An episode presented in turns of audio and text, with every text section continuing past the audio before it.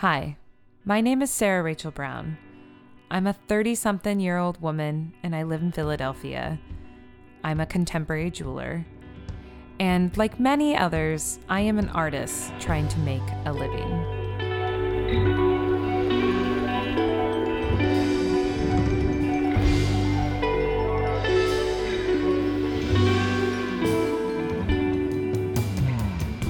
On this podcast, I'm going to broach the subject of value. I'll be talking to studio artists and performers, educators and administrators, and anyone else attempting to combine their creative endeavors with how they get a paycheck. Hi, listeners. Are we friends online? You can find me at Sarah Rachel Brown on Instagram, and you can find the podcast at Perceived Value on Instagram and Facebook. You can also become my patron on Patreon. It is a monthly subscription platform where you sign up to support me and my work. Pay whatever amount you want each month, and all proceeds for February, March, and April will be donated to my friend and community member, Kristen Shiga, while she rebuilds her career in studio practice after having battled cancer the past couple years. I mean, she's still battling it.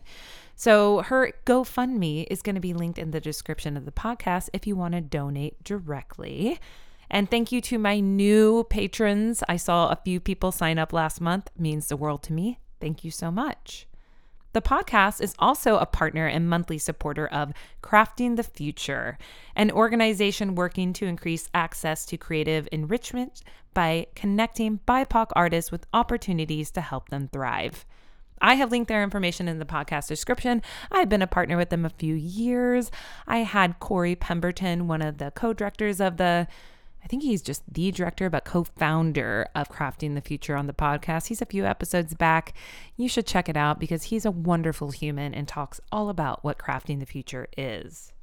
As I record this intro, I am 10 days away for leaving for Munich, Germany for Munich Jewelry Week.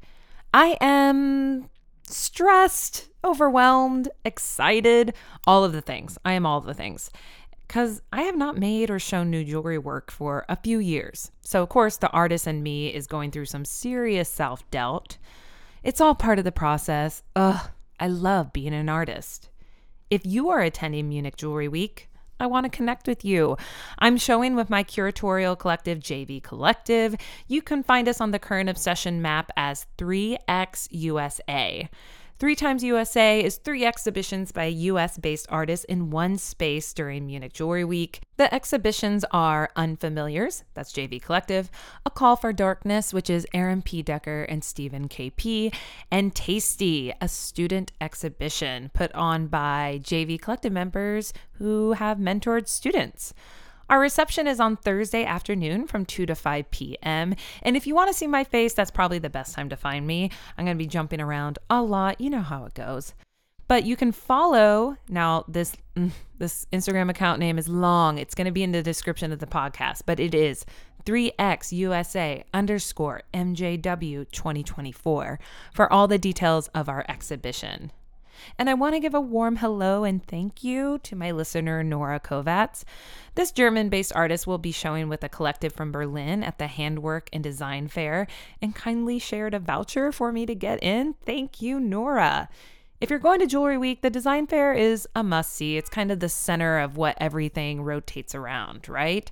And I hope you'll say hello to Nora in booth B1.741. It's in the podcast description. A few summers ago, I was at a gallery opening, and my friend Leslie introduced me to today's guest. At first, I didn't recognize who she was sitting next to, but I certainly knew who he was. Leslie actually got up out of her seat and told me to sit down because she knew, she knew, she knew we'd hit it off. She has the superpower of being a connector and has on multiple occasions introduced me to individuals who have had a lasting presence or impact on my life. The quality that she exemplifies is one that I continue to strive for. And if you have no idea what I'm talking about or what a connector is, read Malcolm Gladwell's The Tipping Point. You'll thank me later. So I meet this incredible individual in the summer of 2022. And I mention I have a podcast, but I don't want to come on too strong because immediately I knew I wanted this person on my podcast. So, you know, I just kept it casual. I asked for his contact information and that I'd keep in touch. And so I certainly do. I follow up. And in January of 2023, we are able to reconnect in Asheville, North Carolina to record an interview. I knew he was a collector of craft, so when he suggested that we record at his house, I got very excited.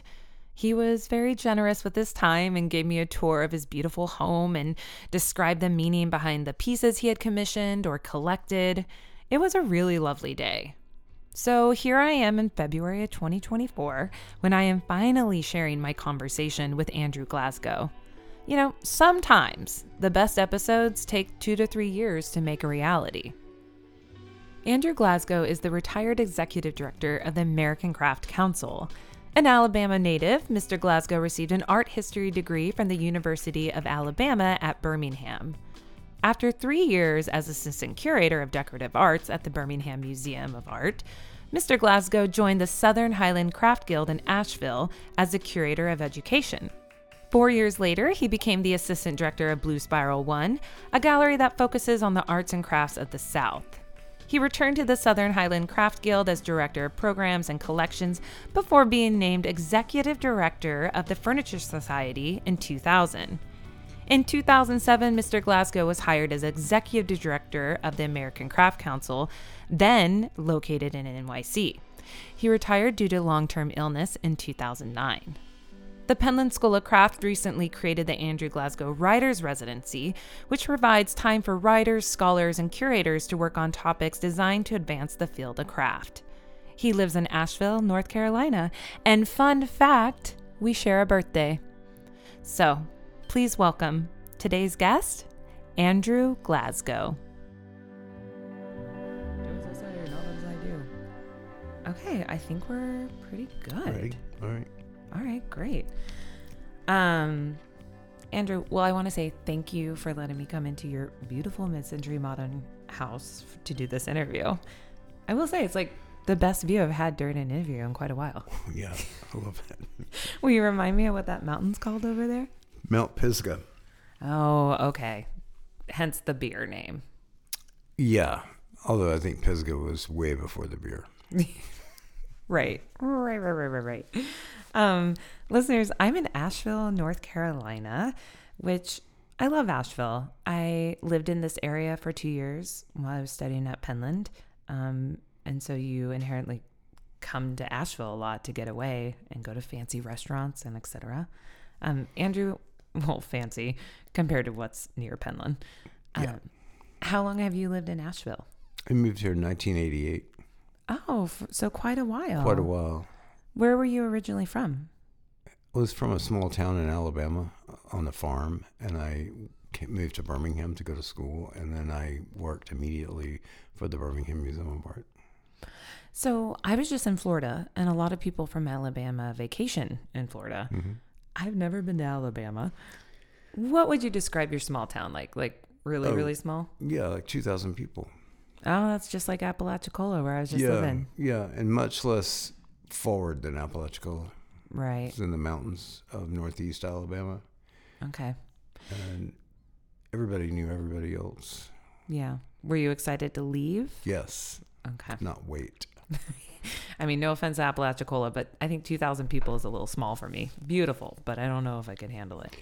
Yeah, it it wasn't beautiful. It wasn't beautiful. No, Um, and so what university did you go to in Birmingham? University of Alabama at Birmingham. Oh, okay. Simple naming. Love that. Did you go there because you got a great scholarship or that it was closest No, to I did not get any scholarships. I had work study, and because I grew up on a farm, I looked into animal care. It was a cancer center there, and I looked Oh. into animal care for experiments and got a work study job taking care of uh, labs animal population. Oh, okay. So how long did that last in your studies? Um, I had work study for three and a half years, and it was always in that lab. But the animal thing ended after about four months Okay. because I was able to take care of them in about a quarter of the time that the professor thought it should take. Oh. because I wasn't afraid of the animals. Right. You grew up on a farm. Yeah, and so I was able to move them very quickly the rabbits and the mice and the rats. Hmm. Just boom, boom, boom. And I pre loaded all the cages. And so just, you know, it, it- I figured out how to do that really. And then he wanted me to take over his HR for the lab. There were 28 doctors in that lab, and um, as a highly publishing lab. So I Okay. also could type. Sorry about that. Ooh, what's that? Your coffee. Oh. There we go. So I went to UAB to be a pre-dent student because I had never had any mm. dental work done, and I, my teeth were great. My mother was a very prof- much a perfectionist about teeth teeth care, Yeah. and so I went to be a pre-dent, and then I went on a tour of the dental school, mm-hmm. and I was freaked out. That is so funny. I was pre dentistry when I went to school the first time because I saw what my orthodontist's house looked like. And I was like, I was like, okay, if his house is that big, pre dentistry is for me. Yeah. And I think it was like two weeks into my first like pre biology, blah, blah, blah. And I was like, oh no, never mind. This is not what I had in mind. I couldn't deal with the blood. I had no idea that there was that much surgery and dental work, and Yeah. you know, because I'd never had anything done. Oh, that's so funny.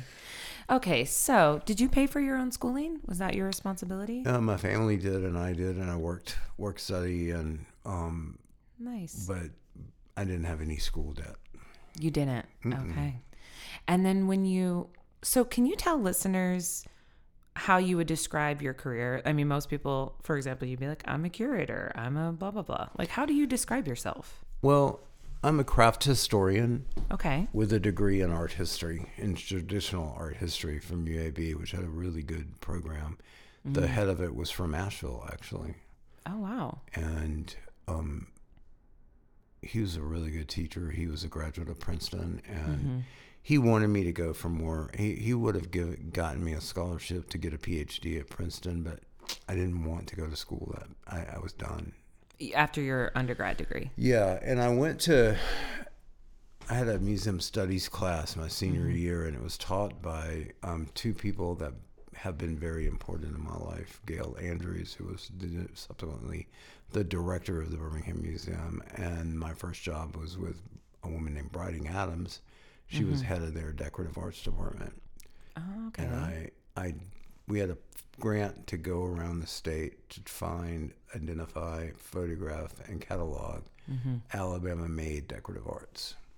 So through this class your senior year, which the professors you really deeply connected with and resonated with, you got your first job out of undergrad. And I had promised my parents when I changed from pre-dent to art history, which is never a great phone call. no, it certainly is not. But I said, if you'll go with me on this journey, I'll have a job at the Birmingham Museum when I graduate. Okay. And how far was that from home? Like in hours wise? Like it was mm, Hour and a half. Because you've mentioned your mother. I mean, I came over last night and it seems like your mother was somebody very s- special in your life. She was very large. Yeah, she was very close to you. She was very close to me, even though she really didn't know me. Right. And that's okay. She didn't really need to know me.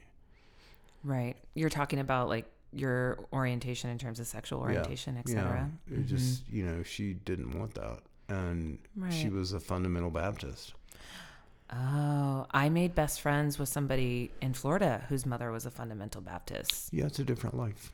True. And I think uh, getting to know her too, she definitely navigates the world in a certain way to protect her mother from some things.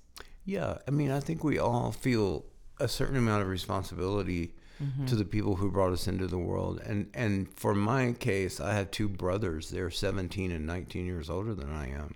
Right. So my dad was 49 and my mother was 41 when I was born. Oh, wow. And I don't know.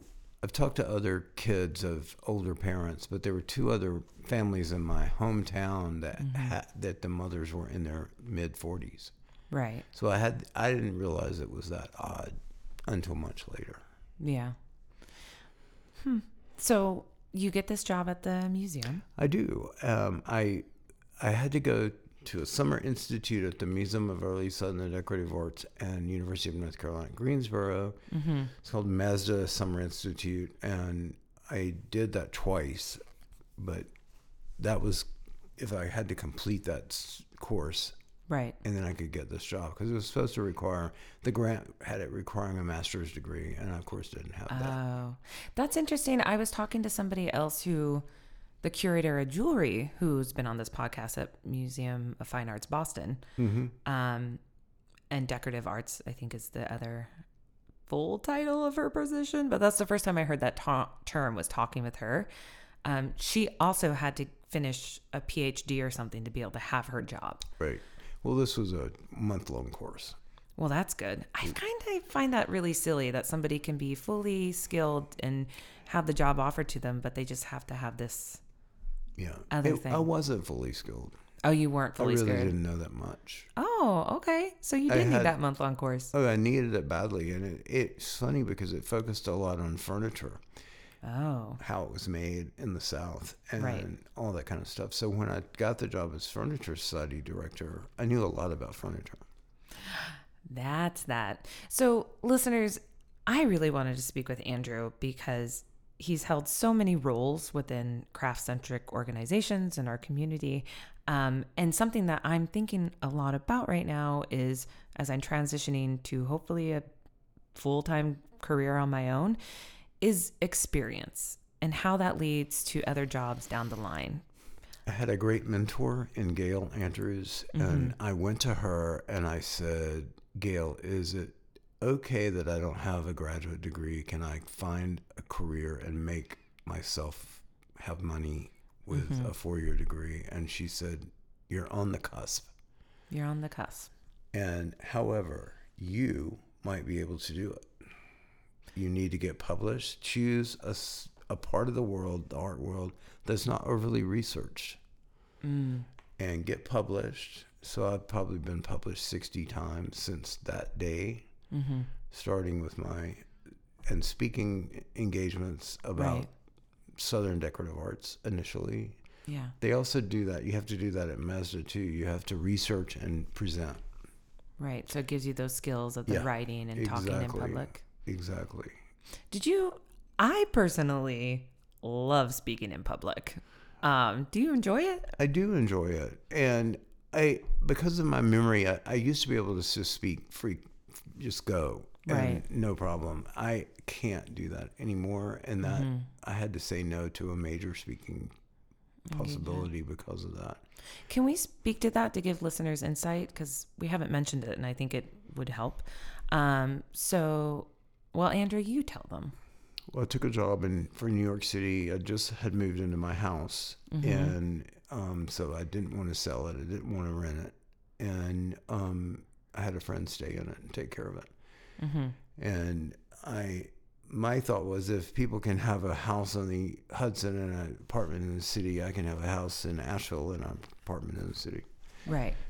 And I didn't want an apartment in the city, so that helped. I just wanted an apartment in Long Island City Right. because I didn't want to look at a wall. Oh yeah, of course. But what I'm more so meant to, I want to jump back to that, but being that you have survived cancer is what affects your memory the most. Yes, and my um, s- my stability and Mm-hmm. being able to walk long distances, which I can't do. Okay. And so that is why the public speaking engagements are much more complicated for you now. They are, and I, I Yeah. d- my last big one was at the North Carolina Potter Center um, Potters Conference, and there were about ninety five people there. Mm-hmm. I had known Barry Lopez, who's one of my writers at Penland, and we became very close. And he had told an amazing story at Penland, and it had to do with clay and horses and American Indians and um, a native story between the University of Texas Tech, where he was on faculty, and um, a bunch of Texas cavalry killed all their horses in a box canyon brutally.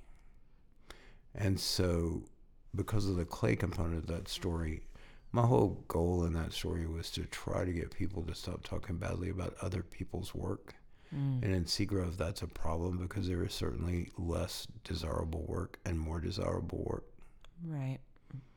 But they don't need to go at each other about that. I like how you said desirable work rather than good or bad because it's not good or bad. It's No, all it's not. subjective. it is all subjective. And I said, you know, my story was, and I'll try to maybe be very brief. A mother and her three children come Mm-hmm. in from the country, and they go into your studio, and they she buys a mug, and it's really expensive for her, Yeah, yeah, and she dies, and one of those children gets that mug. Mm-hmm. and you get this trickle down of importance. yeah. And I said, you don't know if that mug that cost eight dollars is going to be really, really meaningful to that family versus an eighty dollar mug that Mm-hmm. might be broken Right. and have no value. True. The sentiment instilled in it. Exactly. I said you can't stop prejudging Mm-hmm. other people's work. And that's what that speaking engagement was Yeah. about. Yeah, to the it to the Potter's conference. Now, so now that we've established that, um, you are, and also listeners, you're cancer free. You've been cancer free for how long? Since 2013. What did you tell me last night in terms of how many chemo treatments you've had? Oh, I had um, close to 1,800 six drug infusions. wow. What kind of cancer was it? It was um, a lymphoma that was viral. Okay. Yeah. and um, it's relatively rare. It's very aggressive, Mm-hmm. and so you have to just treat it and treat it and treat it. How old were you when you got diagnosed?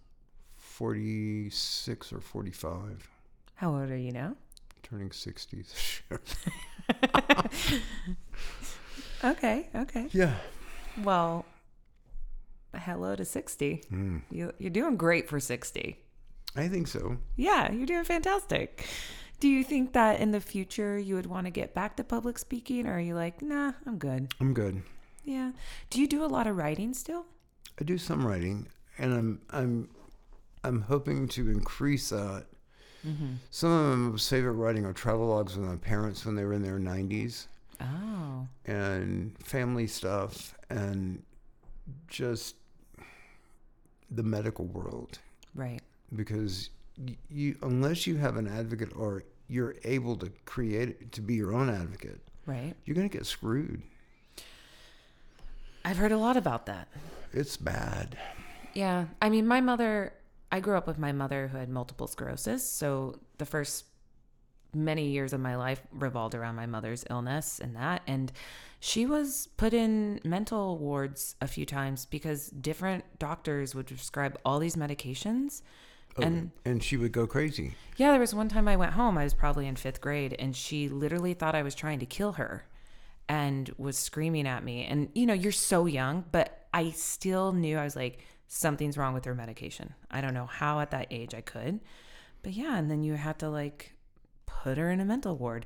So you need your advocates. I wish I, you you do Yeah. and when i was in new york city at beth israel hospital which is where i was after i was diagnosed Mm-hmm. for um, seven months yeah. i had friends from asheville who came up every week Oh, those are amazing friends. Yes, they were. They are. Yeah. And they would feed me, and I did not care for the kosher food at Beth Israel. So they're sneaking you in they were sneaking real food in. bacon. No, not bacon, but ham, okay. Okay. prosciutto. Oh, there you go. There you go. Yeah, So you graduate with a job in your field, which that in of itself is great. First step. You're off to a great start. How well did that job pay? Did you feel like oh, it didn't pay anything. It paid. I'll tell you exactly how much it paid. Thirteen thousand dollars a year. Oh god. However, Yeah. I had to drive a lot for that job, Mm-hmm. all over the state, and I had a Honda CRX that got fifty-five miles to the gallon, Yeah. and so I got mileage. Oh my gosh. I actually mileage is magical. I It is magical. I'm driving from Florida to Philly, but I did this retreat or strategic planning thing at Arrowmont and they gave me mileage. Yeah, So I'm actually making money to drive home. yeah, Love mileage. yeah. Um, and it, you know, it it's gone up a lot since I was driving. Oh yeah, it's 56 a mile Yeah, right now. It was 56 thirty cents. cents a mile when I was driving for the museum. Yeah. But it, yeah, it made everything possible. Okay, because you could pocket a lot, Yeah, I mm-hmm. I wouldn't say a lot, but a decent amount yeah. to get by. What? So let's just start with my favorite. I just want you to do like a timeline, a brief timeline of all the jobs you've had. Okay, I can do that. Yeah, you can? Mm-hmm. Okay. Because also, fun thing, I mean, I do research on my guests and word of mouth about you. Obviously, people are like, you have to meet this person. But I could not find, you don't have a website. I don't. And so it was actually kind of hard to figure I'm you not out. a social media fan. right. I And, like Twitter, but I don't like Facebook. I won't get on Facebook. And I'm not on Twitter and I But nothing about me is on Twitter, so it really wouldn't matter. wouldn't matter there. Yeah. Because usually when you are Googling somebody, you can at least find their Twitter and like sleuth that. But like, yeah. So please enlighten me. What have you done? So in 1985, I graduated from UAB with honors from the art history department. Went Mm-hmm. right to work at the museum. The job was waiting on me once I went to the summer institute, which was August of that of 1985. Okay. So when I got back from that in September, I also got married in August of that year, which was another issue.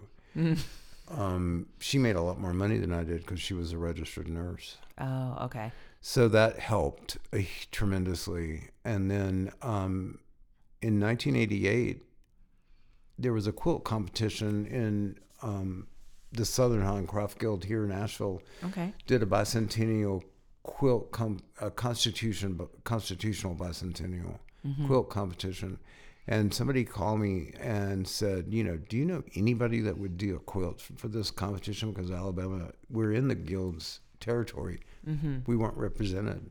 And I said, yes, I know two people I can call right now and they'll do it. So I called my two quilters that I knew the best, and they mm-hmm. did. Hmm. And one of them won the whole thing. Oh, wow. That's amazing. Betty Kimbrell, yes, she was amazing. Shout out to Betty. So when I did that, the director of the guild came to Birmingham to meet with me and see what I was doing and mm-hmm. figure out what the issue was and and I ended up taking a job that he offered mm. and becoming and it doubled my salary and gave me benefits. That's amazing. Did you stay in Alabama? No, I came directly here in '88. I have actually, when I was a resident artist at Arrowmont, we would set up a booth at the Southern Highlands Craft Fair show. Is that Mm-hmm. Fair. correct way to call it? Craft fair. So it's still going on. Still it's still very on. active. It is, but I think in general it's not what it was. I don't think any craft fair is what it was. Oh no, it it it didn't feel sad. I'm not going to say it felt sad, but it didn't feel energetic. No, it's there. There needs desperately to be a different way of looking at the future for people who sell their work. Agreed. But let's not go on that tangent yet. No. So what position? What was your title? Uh, at Birmingham Museum? No, at the Southern Highlands Craft Guild. Oh, I came as a curator of education, Okay. and that included all the curatorial work as well. Oh wow, so it was a heavy load. Yeah, it was a lot. Yeah, yeah. Did you feel like you thrived at that job? Yes, I did. I, I, we had a permanent collection that had never been cataloged. Oh wow. And I had the registrar from Birmingham come up and train these volunteers that agreed to five years. Uh, they would stay with that project. Project. Right. And when I left that organization in 1993, they were all still working Cool. So how long did you hold that role? Until I from 88 to 93, and then I was hired by John Cram to go to Blue Spiral and be his assistant at Blue Spiral, which is a huge art gallery in downtown. Right, guys. I've been there. If you follow me on social media, you've seen. I'll probably be there today at some point. um, that's amazing. And what was your title there? Assistant director, Oh, his assistant. so that's a pretty big step. In, It was, and, and Hierarchy? and it came with a healthy increase in salary to 30 grand. That's it.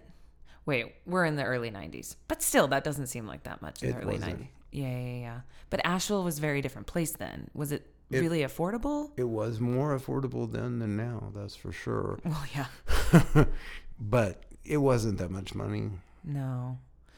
Okay, so how long were you able to like sustain yourself in that role? Well, I was there from 93 to 97. Okay. And then in '97, um, I went back to the Southern Highland Craft Guild. They had a new director, Mm-hmm. and she thought she wanted me there for help, and I could have given her enormous amounts of help, but she quickly became jealous of all my contacts there and Mm. made it impossible for me to stay there. And so I started just putting feelers out. And I actually applied for the directorship of the Furniture Society. It's the Mm. only job I've ever applied for. Ah.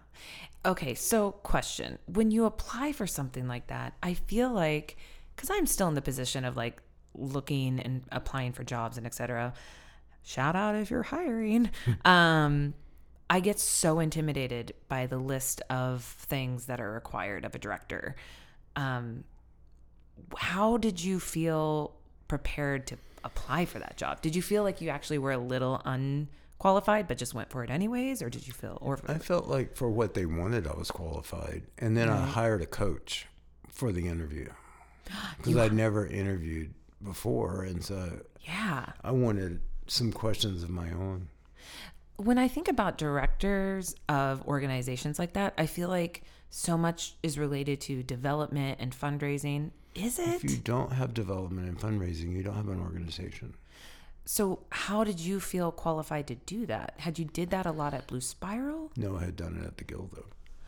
Oh, okay. And that was kind of learning as you go. Yeah, because I had to raise money for every exhibition I wanted to do anything with. And you kind of just figured it out as you went. Well, I had a great, the Windgate Foundation Mm-hmm. changed everybody's life. And it, if you're listening and you're not familiar with the Windgate, I'm sure I've mentioned it before, but it's Walmart money, essentially, right? That's not weird to say. Um, and you know, they've endowed many years of my life in some ways, from Arrowmont to Penland, et cetera. It's like I would not have had a career at all without Windgate. right, and I feel I think same here in terms of the funding they give me. The yeah, I mean, the Center for Crafts exists because of it. Yeah. Penland has gotten huge money from them. Arrowmont. Arrowmont, I'm sure Haystack. Haystack, yeah, all of everybody. Everything. Yeah, Everybody yeah. has. Um, so you hired a coach for your interview. Mm-hmm. What was that like?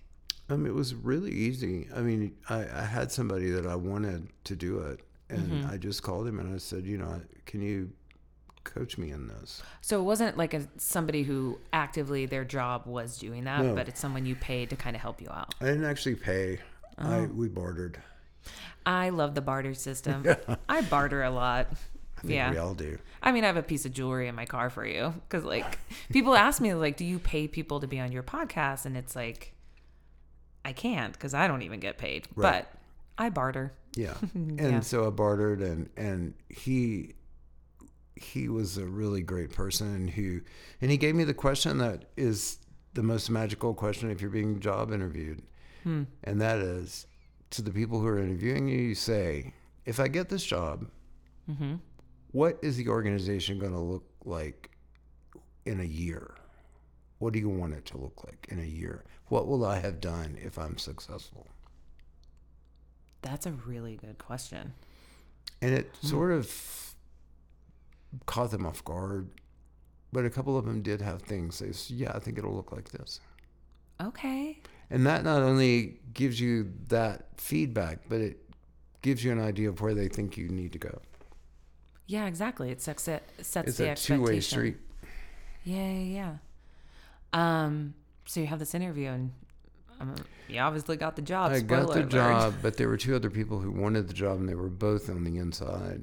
And I had this Ah. seriously bad feeling. And I called the board president at the time, and I said, "Is there anything I should know Mm-hmm. that's going to sneak up and smack me on the head?" And he said, "There is." Right.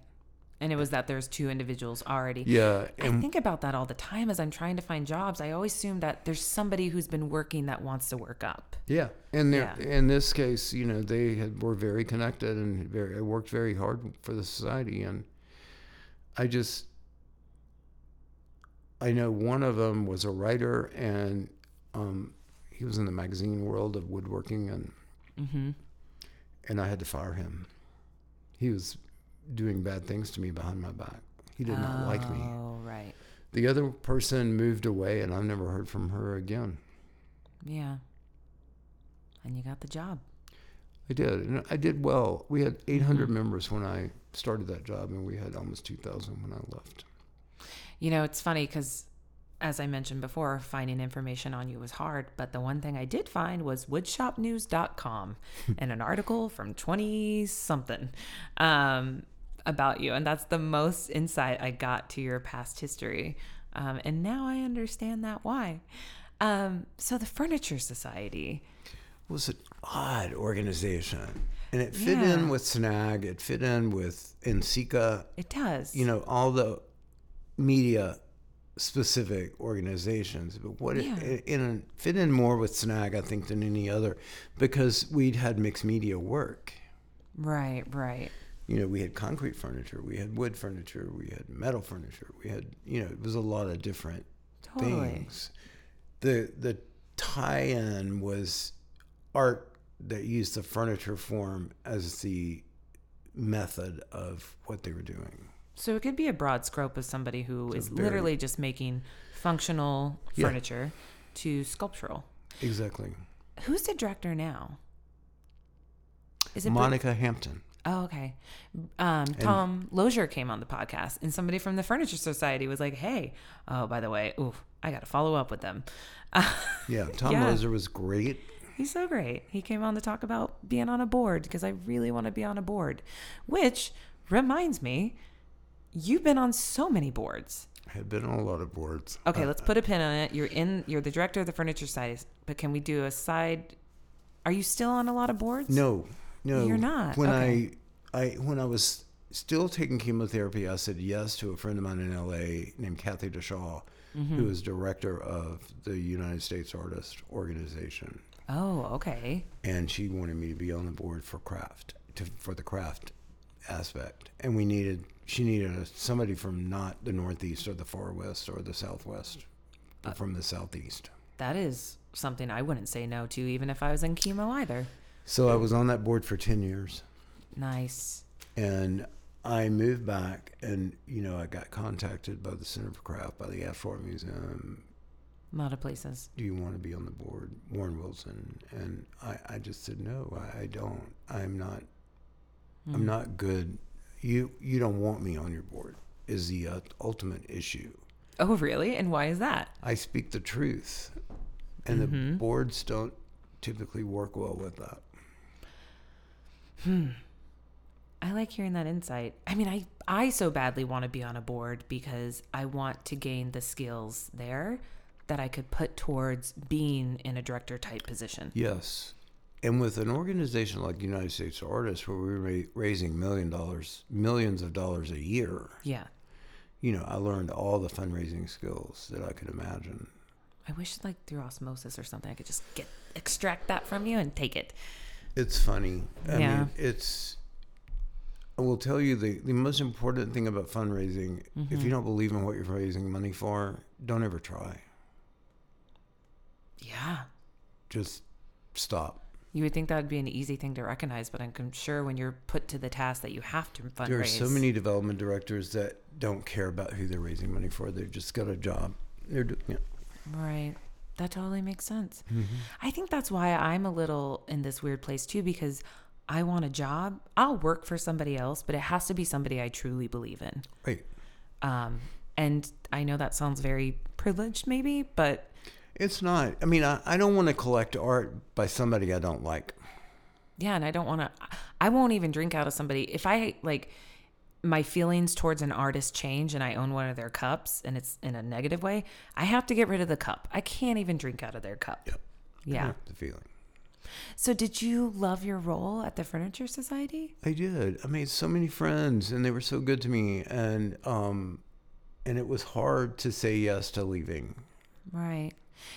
Um, may I ask about how much of a pay increase it was? Was that the moment where you're like, "Oh, I can actually save money now"? No, it wasn't. I was making sixty grand a year, and I built this house, or had this house done during that time too. So, um, Right. although most of the money from that came from the sale of my condo downtown.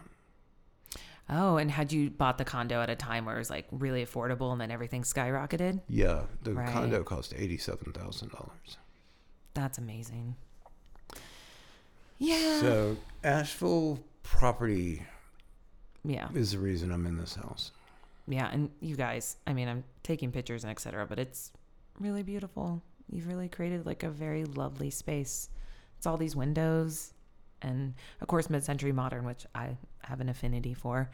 And I like your taste. Like the wall behind you is like a teal, like almost like an eggshell blue. And that is to honor the woman Jean Bennett who built the house. Oh, really? in Was that her? Fo- 1956. she was her favorite color. really? and she died in my office and i i respect that and i didn't want to ever have a house she didn't feel welcome to come back to Oh my gosh, I love that so much. Okay, all right. Do you ever feel her presence around here? not really Yeah. i think that she maybe didn't feel like she needed to be here Yeah, yeah. She handed it off in good hands. hmm So, why would you leave the Furniture Society?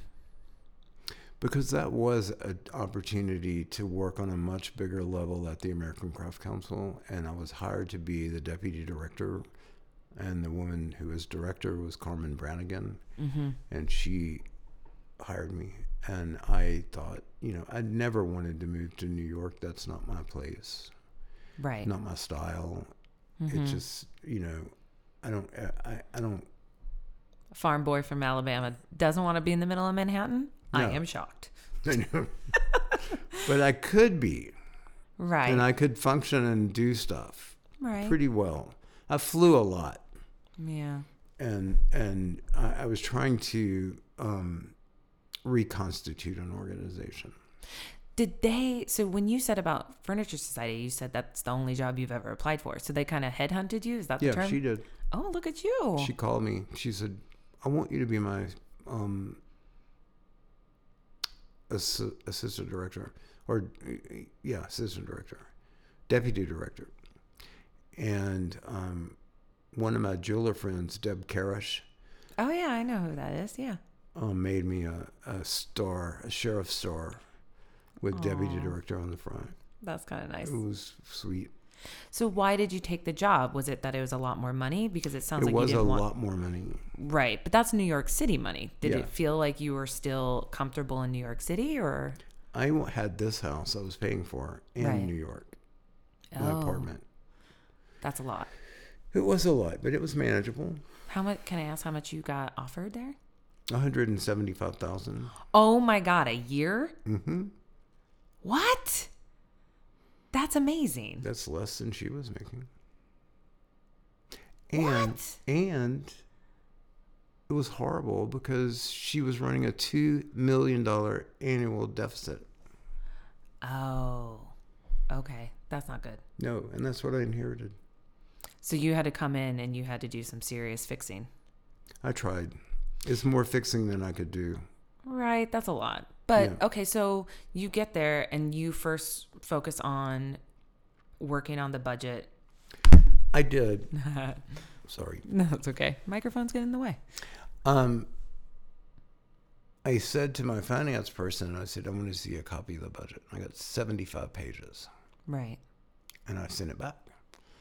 And I said, Michael, I want a two page budget money in, money out. Right. Basically the profit and loss. Yeah, I don't need all this people buying paper clips and shit. and he said, You know, that's going to make the finance committee really upset. I said, Well, if they are, they can call me. Why would that make you upset to have a deputy director know the profit and loss? Um, it made them upset because he was under their control. It- It was a very unhealthy organization. Right. He answered to the board. I had my fundraising people answered to the board committee, not, you know, it, it was screwed up. Right. So, what other what would you say within that role were your biggest accomplishments in terms of getting towards like financial stability? We never got to financial stability. Well, I said towards. Towards it, yes. Yeah. Well, you know, I cut everybody's salary by 15%, including my own, and announced it and said, I'm cutting my salary as well as yours for 15% because we don't have the money to pay the salaries that Carmen set up. Right. And So you're already unpopular. actually, I was only unpopular with two people, and they both quit. Okay. Well, and that was good. fine. Yeah, it was Yeah. good. And um, nobody else minded it. Okay. And I actually didn't realize, I mean, in terms of the time that I've been involved in the craft community, I've only ever known American Craft Council to be in Minneapolis. Right. Um, It's only been in Minneapolis a minuscule amount of time of its history. It's always been in New York. right. So were you somebody that pushed to move out of New York yes, City for I the was, overhead? but I Oh, got sick during the. I had got all these um, proposals, Right. And um, we had a board member that wanted to go to Minneapolis, and so I was in the hospital, and he took it over and Right. took it to Minneapolis. So maybe Minneapolis was not what you envisioned. It wasn't at all. Right. It is a little weird for me, even from the Midwest. I'm like, why wouldn't you put it in a more, like a space that was made more sense in terms of like, Money. like on a coast or money? Yeah. Yeah. Yeah. The mayor of Lexington, Kentucky called me right before I went in the hospital and he said, Andrew, I know you're facing a lot of stuff right now, a lot of pressure. I just want to tell you, we have free space Oh. for offices and exhibition space. right, right, right. No taxes, Yeah. no rent. that it was nice. Phyllis George's family oh. that was okay. developing, the Browns were developing a piece of property and she wanted us to have this if we would come. Hmm. But I had several board members who really didn't want to come south. Yeah. Well, and now they're there. So you're in your position. Did you, so you started falling ill? Like, what set you off that you were sick? I remember being in my office. We were doing an Etsy program Mm-hmm.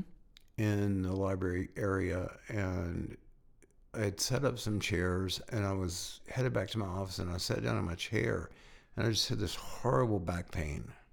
On that was a Thursday, and I stayed home on Friday, and the back pain did not go away. By Sunday, I was dying. Right.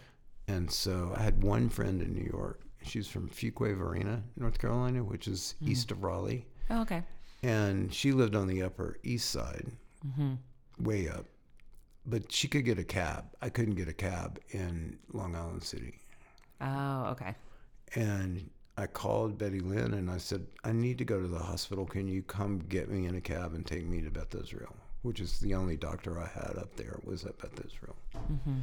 And so I was in the hospital for two weeks mm. till I was diagnosed. And then I had my first chemo t- treatment before I went home. So, in term, something I think a lot about having quit my job, I was so excited because I had benefits and it gave me this feeling of security that I never had before. The Craft Council had such great benefits. Okay. I mean, they completely took care of me. And so to this day, you've mentioned disability yesterday. So you get sick at the craft council, you're a year into your position. What does that mean in terms of like how do you get disability? Well, they had the previous director had mm-hmm. demanded a policy on her, Okay. and they didn't cancel it. oh, and I this? pol- inherited it. okay. And Michael called me one day in the hospital, and he said, "You need to fill out your New York disability f- forms." And I said, "I haven't worked here long enough to get disability." Well, you have to do it. It's a matter of you got a much bigger policy behind it. I knew nothing about it. Right, right, right. and the policy guaranteed the director 60% of her or his New York salary Until when? retirement. Oh my God. So you are there for a year, you get sick, you have no idea about this policy existing. Mm-hmm. You also have the best salary you've ever had in your life. And then you, from now until retirement, get 60%. percent mm-hmm. Did they try to fight you on this? I hate. No. to ask that question, no, but no, you know. no, they were so supportive. I, Really? I worked really hard while I was there. Right, right, right. I flew all over the country, meeting with people, trying to get them back active and Yeah. and in positions of power, like Right. your own power. Yeah. And I remember walking around the perimeter of the offices. It was in Soho. It was a fabulous Mm-hmm. office. And above us was Marc Jacobs and all his Oh my world. God. So, you know, if his models were in town, we could fit 10 people in the elevator. If it was just us, it was like five people. Yeah, got it. Got it. And I went, everybody was terrified. Yeah. Carmen, I was hired to be the person who dealt with the staff. Right. She didn't like it. She wasn't good at it. Yeah. They were terrified of her. Yeah. Interpersonal relationships is a very specific skill. It is a very specific skill. I happen Yeah. to have that still skill. And I have the ability to tell somebody no and you can't do that without totally ticking them off. That is a very special skill. It's been very handy. Yeah. So I went around that and I every time I would, you know, knock on the outside and the door was open and they, you could see them flinch. Right. And I called to a meeting in the library and I said, you know, it's different. Mm. Carmen is not here. I'm here. And I will come into your office. If I'm in the office, I'll be there sometime during the day that I'm here Right. because I want to know. And I said, Mike, I am not here to t- tell you what to do. Right. I am here to make sure that you have the tools and what you need to do your job. Nice. And if you don't have what you need to do your job, let me know and I will do everything I can to get it. Yeah. So instead of knocking and then flinching, thinking you're coming in to police something, you're really just stepping in to say, "Hey, I'm just here. What's up?" Right. It's a different. I get that. Completely different. Changed everything. Yeah, that was a good meeting to have. It was. It was necessary. I was just talking to an organization that has a new leader, and they were talking about the first thing that new leader did was to mend the relationships within the staff and community. It was So awful. important. Yeah, it is. Yeah, yeah. Huh. So So, then- what? Can you give me a timestamp for when you got sick? Like how long ago? Was that? 2007, two, well, 2008, really. That was when I went to the hospital. It was the beginning of 2008. Mm. And I never came back. And you never came back, and here you are. But you seem like you've done so much. So what else have you done? I mean, you've battled cancer. That in and of itself is Well, and I, I would say that I came up with a, a lot of different stuff about cancer. And one of the things Mm-hmm. was, is I'm not, I don't fight. I'm not a good fighter. I don't like to fight. right. I'll walk away. You can do whatever you need to do, but just, you know, don't hit me. and yeah. I had yoga at Beth Israel, in bed yoga, and one of the yogi was this beautiful man from the Upper East Side. And he said, I'm going to come back and see you today. I've got something I want to tell you. And I was like, okay, I'm not going anywhere. Yeah. And he comes in and he says, Do you really understand at all what happens when you come to this floor? Hmm. And usually when I'm there, I'm there for, you know, the the infusion was 96 hours. Right. So I was there for several days. Yeah. And he said, "You have a you have no sense of defeat." Hmm. He said, "You're not fighting this cancer in that way." He said, "You make everybody laugh. Mm-hmm. You're so positive." And he said, "I don't know how you do that because I know you're really sick. I've talked to your doctors." Right. But I think that comedy and a different way of thinking about cancer is this key to your success with the cancer. And he said, You should also read Temple Grandin. Is that Temple Grandin is this um, autistic woman. When she went to school, her aunt and uncle, who were, had a farm with cows, mm-hmm. built her a holder that squeezed in on her, which was the way that she could deal with the world. built her a holder? Like a, you've seen a cow chute? Yeah, of course. Kind of like that. Yeah. She had it in her room. And that was a good thing for her? It was a not only good, but necessary. Interesting. And then she, she got a PhD in biology at University of Colorado. Mm-hmm. And there is a, on the board of USA was a guy named um, Todd Simon. Mm-hmm. He and his family owned Omaha Steaks. Oh, I'm from Sioux City. Dang, that's a lot of money. that's a lot of money. I've had an Omaha steak. I know what's up. He really was so great. And one day I was talking to him. We had gone to see Steve um, Oliver's sculpture garden in um, North Cal- Northern California, and we were. It was raining, so nobody else but Todd and I came, and Steve was there. And I finally, I just was at thinking. I said, you know, are you familiar with the Grandin method? And that's a method of slaughter. Mm-hmm. And he said, we we don't have any meat in our company that is not slaughtered with a, without the Grandin method. And so it's like this sense of comfort. It, it's they separate the cows into one after another. It's not all grouped in. They don't Right. get stressed. They just go through the chute slowly and Right, right. I've heard about that before. Of course, I'm from the Midwest. and and so you know i started reading her and and one of the things that i came with the yogi's thoughts and and temple grandin was that i really needed to think of this so i was writing a blog during this time uh, CaringBridge and i said one day I, I opened the blog with news big news mm-hmm. The cancer is my guest mm. most guests we all want to get rid of. I want to get rid of this one, but I'm not fighting it. Right. I need to treat it well. Yeah. I need to give it enough room to get out of town. That's a good way to look at it because you you do want your guests to leave at a point, Yeah. but you have you can't say okay, time to leave, No. time to go. And I wanted to be good to the guest, Right. and it was. Did you create a good friendship with that yogi, or did that yogi just drop I, this? I could call them right now. I love that. Yeah. have a lot of friends that were a part of my healing. I'm gonna have to remember to follow up with you to get that book or the name so I can Google it, and I'll link Okay. that in the description of the podcast, and in Yeah. case anybody else wants to read it. So So I retired in 2009. I'm medically retired. you're medically retired. I came home to Asheville. I was going to spend the summer sort of getting strong and going back because I really wanted to go back. to New York, hmm And finish what I had started. right? But I had a relapse. Uh, And after spending four more months in hospital here, I was like, I, I don't want to go back. yeah, change your mind. And then I, you know,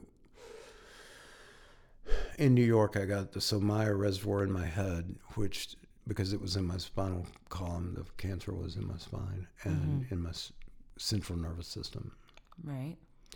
And if I had a nickel for every time somebody, every time a doctor said, you're going to die, Mm, you'd be, I'd be dead and I'm rich.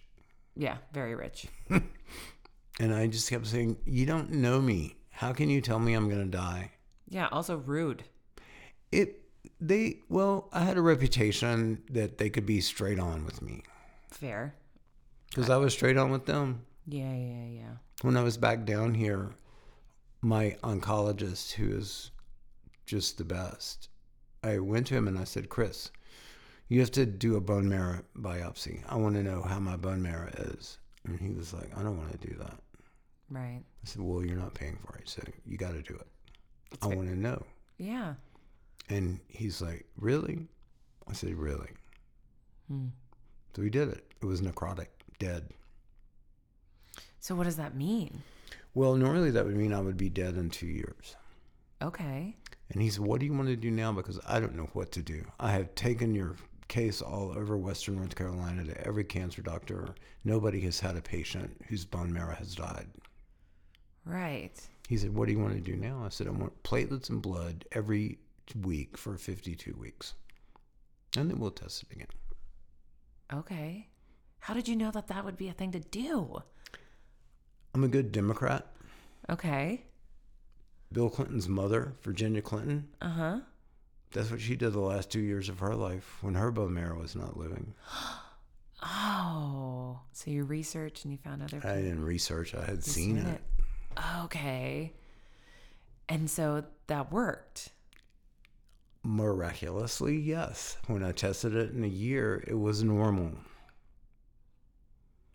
Wow. There is no medical reason for that to have happened. Right, right, right. Except there was a precedent and you did it and you set another precedent. She died in two years doing that. It, hers never oh. regenerated. Oh. Okay, never mind. You are the president. So, you know, it just, it, I was in charge of my own care. Mm-hmm. You were your own advocate. Yes. Again, I wish I could have been a better advocate for my mother. I was just too young. You're too young and, and, and the patient has to be strong. My mom wasn't that strong. Yeah, I know. It's most people are fading violence in front of doctors. Yeah. And Beth Israel was a teaching hospital. Mm-hmm. And so it was a different cast of characters every time I went in there. Yeah, yeah, yeah. And some of them were great. I called one on the carpet and changed his life. Yeah. And so I, I was, I had a bit of a reputation there. Yeah. Straight shooter. I liked you. Don't play with him. Mm-hmm. If he says something, you probably want to do it. That's a great reputation to have in a hospital. Yeah, it is. And um, it, it was, and then I came here. I was at Mission Hospital with Dr. Che and Mm. repeat, uh, you know, hit replay. Yeah, yeah, yeah, yeah. So it, it, it has changed my life Yeah. hugely. I mean, when I met you, I had heard of you. And that was part of the story that I had heard that you were this incredible individual who had survived cancer, did really great work, was very impactful in the craft community. So it, that's why I wanted to speak with you. So, what do you want to do now? Like, you're retired. I mean, you collect you guys' his house. I mean, I just keep snooping and you keep letting me snoop. He has a headboard that is custom made that has jewelry on it, like a big dangly piece. I immediately was like, oh, your headboard has jewelry. What does the future hold for you? I mean, you mentioned you love traveling. I do want to travel more, but it's hard. It's not Yeah. easy. I have to have a wheelchair from the airline and um, deal with that. But um, I can deal with that. I did a test trip to Africa by myself. That's right. And I think that is so badass because we're talking about how I want to travel by myself more. And it's scary. It's like a You just have to solo. get out of that right. Yeah. and enjoy it and know that other people are there and that you're going to be fine. Right. I think I just listened to. I mean, I'm from the Midwest. My family gets scared. I say I'm going to Mexico, and they're like, "You're going to Mexico."